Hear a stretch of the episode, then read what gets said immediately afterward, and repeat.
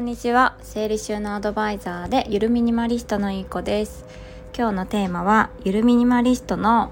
3つのメリットについてお話ししようと思います。メリットについてはたくさんあるんですけどもパッと思いついた3つのメリットについて今日はお話ししたいと思います。えー、っとまず1つ目。いきなり。気ままに生きてるけど散らからないです。私はその結構衝動的なところがあったりとか多動傾向があったりとか、まあ、だけどその何か生活に支障があるかっていうとそうでもなくてその子供時代も別に普通の一般的なクラスにいたしまあ勉強も普通に普通ぐらいにできてたりとかまあそこまで何か診断名がつくほどでもないし病院で伺った時も違いますと断言されたので本当にただの性格だったりとかそういった育った環境とか、まあ、そういった性格的なところが大きくってあの今でいうこう発達障害とか ADHD の傾向がある、まあ、いわゆるグレーゾーンみたいな感じの性格タイプなんですけども。なんだけどまあ気ままに暮らしてるしあこれやろうと思ったらすぐに行動に移したりとかなんかあれこれ動いてるのが好きだったりとかするんですけど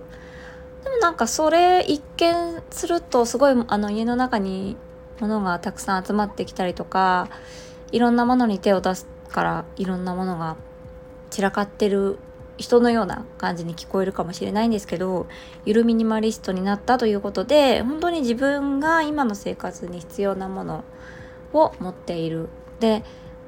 まあっていうのも自分のあの大切にしたい価値観っていうのが明確っていうのがそもそもなんですけどそこが分かってるからゆるミニマリストであってゆるミニマリストになるとまあそんな私気ままに生活している私ですが散らからないっていうメリットがあります。やっぱり散らかっちゃうと散らかっても気にならない方は全然あのいいと思うんですけどやっぱりなんか片付けとか散らかるのが嫌だとかイライラするとかなくし物が多くて困ってるとか困り度が部屋の散らかり散らかることによって困ってたりするのであれば散らからないっていうのはすごいメリットなことですよね私もそのやっぱり部屋が雑然としてたりとかあの目から入ってくる情報があのいろんなものが種類が多かったりとかするとやっぱりストレスだったりとかあのなんかちょっと生活に支障が出るタイプなので、まあ、散らからないっていうのはすごく自分にとってメリットだなって思います。で2つ目思い立った時にさっと片付けられる。お掃除ができるです。あのやっぱふとした時に全く何のものも持ってないわけでもないし究極のミニマリストっていうわけでもないのでやっぱり家族と暮らしてるし究極に突き詰めてるっていうわけでもないので、多少はやっぱり忙しくすると散らかる、まあ、散らかるっていうのかな、まあ、以前の自分の家と比べると散らかるとも私は言いたくないほど散らかってはないんですけどまあでもなんだろうな。なんとなくやっぱ少しずつ物が溜まってきちゃったりとかちょっと置きっぱなしになってるものがあったりとか本当に数個ですけどその数個だからこそあ片付けようって思った時にさっと5分以内にあのー、何も床に置いてないとかおあのお客様をお通しできるような状態にできるっていうのもめちゃくちゃメリットですね。急にあのお客様が見えられることになったりとかした時でやっぱりさっと片付けられなかったんですよね前は。もうそうすると中途半端な状態でお迎えすることになってあのドン引きされたりとか したことも実際にあるのでやっぱりうんと何も気にしないそれでも気にしないの私っていう性格でもないのでやっぱり自分の気持ち的な問題だったりそこは人の目を気にしてるといえば気にしてるのかもしれないんですけどやっぱりそこはのストレスっていうのがなくなったっていう意味であ片付けようって思った時にさっと5分以内に片付けられるっていうことがあのすっごくメリットだなって思います。で最後3つ目。そもそもですね私実は習慣習慣片付けるの習慣だよとかめちゃくちゃ最初の方言ってたんですけど自分自身片付け習慣ついてないなって思いました。最初は意識してたかもしんない。あの洗い物とかためないように1個出たら1個洗うとか、まあ、ちょっと多少は意識してやる時はやるんですけど完全に習慣にしてるかって言ったら習慣にはなってないなって思って。でやっぱり全部習慣にすると大変ですよね。いっぺんに習慣にしようと思うとじゃあトイレを用を足したら絶対にすぐに掃除する。全部便器を拭くとか。その次は洗面台使ったら隅から隅まで拭くさっと拭くとか、まあ、毎日のことだからさっとできますよって言って実際にやられてる方もいるんですけど全員が全員やっぱり難しいところもある。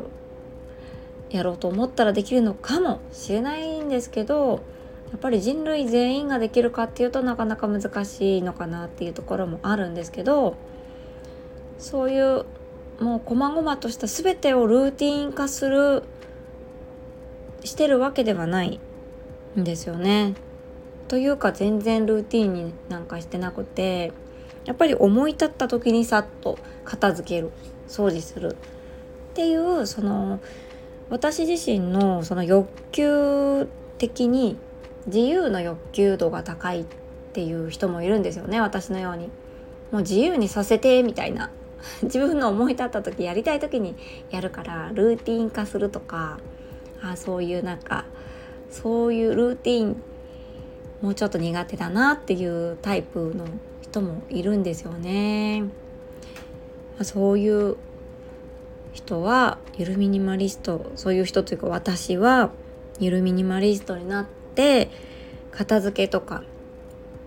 何か習慣にしなくても困らない散らからないっていう感じで生きていられるような気がします。でそもそもその思い立った時っていうのも何も物が何もないっていうか物が本当に少ないのであ掃除しようって思ったら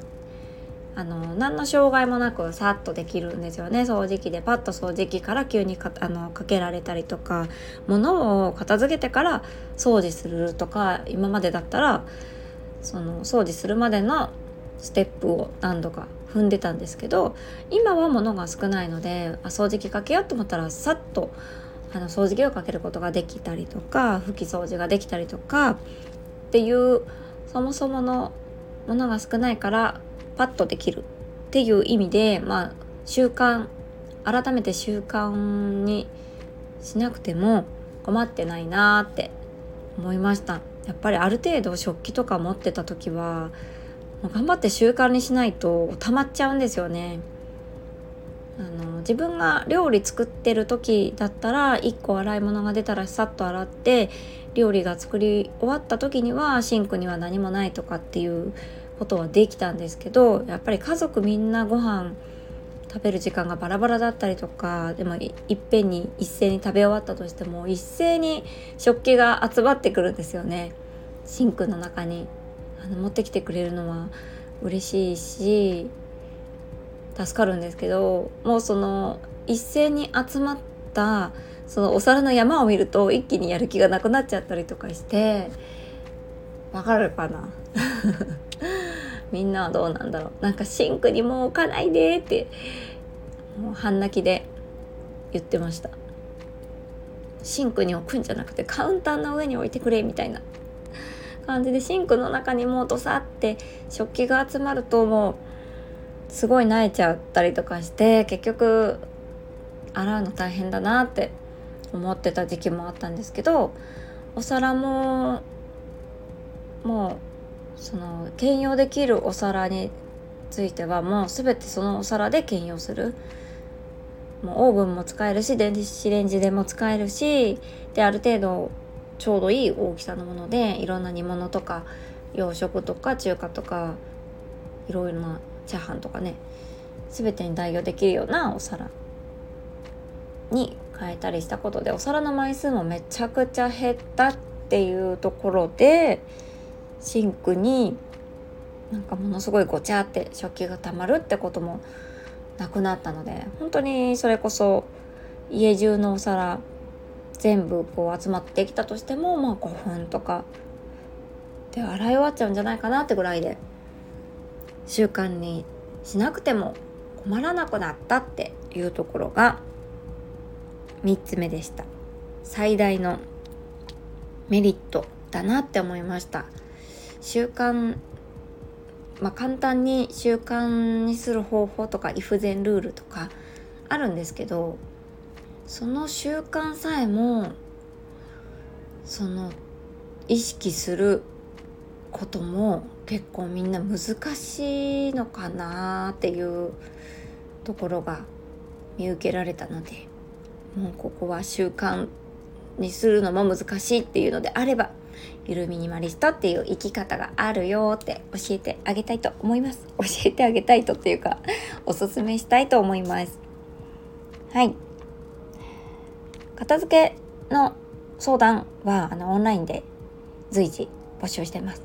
私のいい子の公式 LINE にお友達追加してもらって片付け相談って何か一言送ってくださったりそれかあのメニューバーのところにえーと、片付けのその体験とか相談の申し込みのページが開けるのでそこからお申し込んでいただいても結構ですしどんな形でもあのお受付受付 しております。はい。あとはあそうだそうだ。それともう一個お知らせがあって今月の7月の21日金曜日の夜ですね。夜の9時から10時半までお子さんが寝た後の時間帯に片付けが楽しくなる3ステップ講座っていう有料の講座ではあるんですけども開催します。片付けってすごく大変でちょっとマイナスなイメージを持たれてるお母さんに向けてワークを通してあなんか片付けって楽しいかもっていう気づきが得られる。そんな自分が大切にしたいもの本当にしたいことが見つかるっていうワークがついてますのでぜひご参加ください。ご自分のためにあらかじめ時間を取るっていう先にもう取っちゃう。っていう行動をおすすめします。でもう一個ですね。2個あるんです講座が。もう一個が次の週の7月26日の水曜日の午前10時から11時半。次は午前中ですね。えっ、ー、と自分の価値観を知ってその自分に合った片付け方法を知る暮らし整え方講座っていう講座を開きます。あの以前にお片付けコミュニティのインスタのアカウントがあるんですけどそのフォロワーさんが100名を超えたので感謝セミナーってことで特別に無料で開催した価値観深掘りセミナーとあの、まあ、同じような感じの内容にはなるんですけどさらに、まあ、有料なのでさらにブラッシュアップしてより、あの、質問とかそういった質疑応答の時間をとって、あの、もっともっと有益に知った情報を自分に落とし込めるように、はい、ブラッシュアップした講座になってます。まずは3ステップ講座の方で片付けってなんか楽しそうだなとか自分が大切にしたいものなんか見えてきたなっていうところで次の週の価値観自分の大切にしたい本当の価値観っていうのをあのバシッと明確にしてこれからのものの取捨選択ことの取捨選択もしやすくなる。で夏休みがもう始まってると思うので残りの1ヶ月こう夏休みって大変だと思うんですよねお子さんと過ごす間でしかもね旦那さんは1週間とか10日ぐらいしかお休みお盆休みがなくて大半はお母さんと過ごすだったりとか結構ワンオペになられる方も多いんじゃないかなと思って。そんなお母さんですね。ちょっとでも心を楽に、あのできるような片付け講座になってます。で新学期はすっきりさっぱり迎えられるんじゃないかなって思います。そちらのお申し込みフォームをですねこの間案内するの忘れてた。お申し込みフォームを概要欄のあの概要欄に貼らせていただきますので申し込んじゃってください。どっちか一つでも大丈夫ですし2つの講座を申し込むことであのすごくお得に受講することができます。お支払い方法もえっ、ー、とね銀行振込か PayPay であの2択で選択することができますのでちょっとお申し込みフォームをタップしてもらうと詳細が見えてきますのではいよかったら皆様のご参加お待ちしております。ちなみにその100人感謝セミナーの時のその価値観ワークの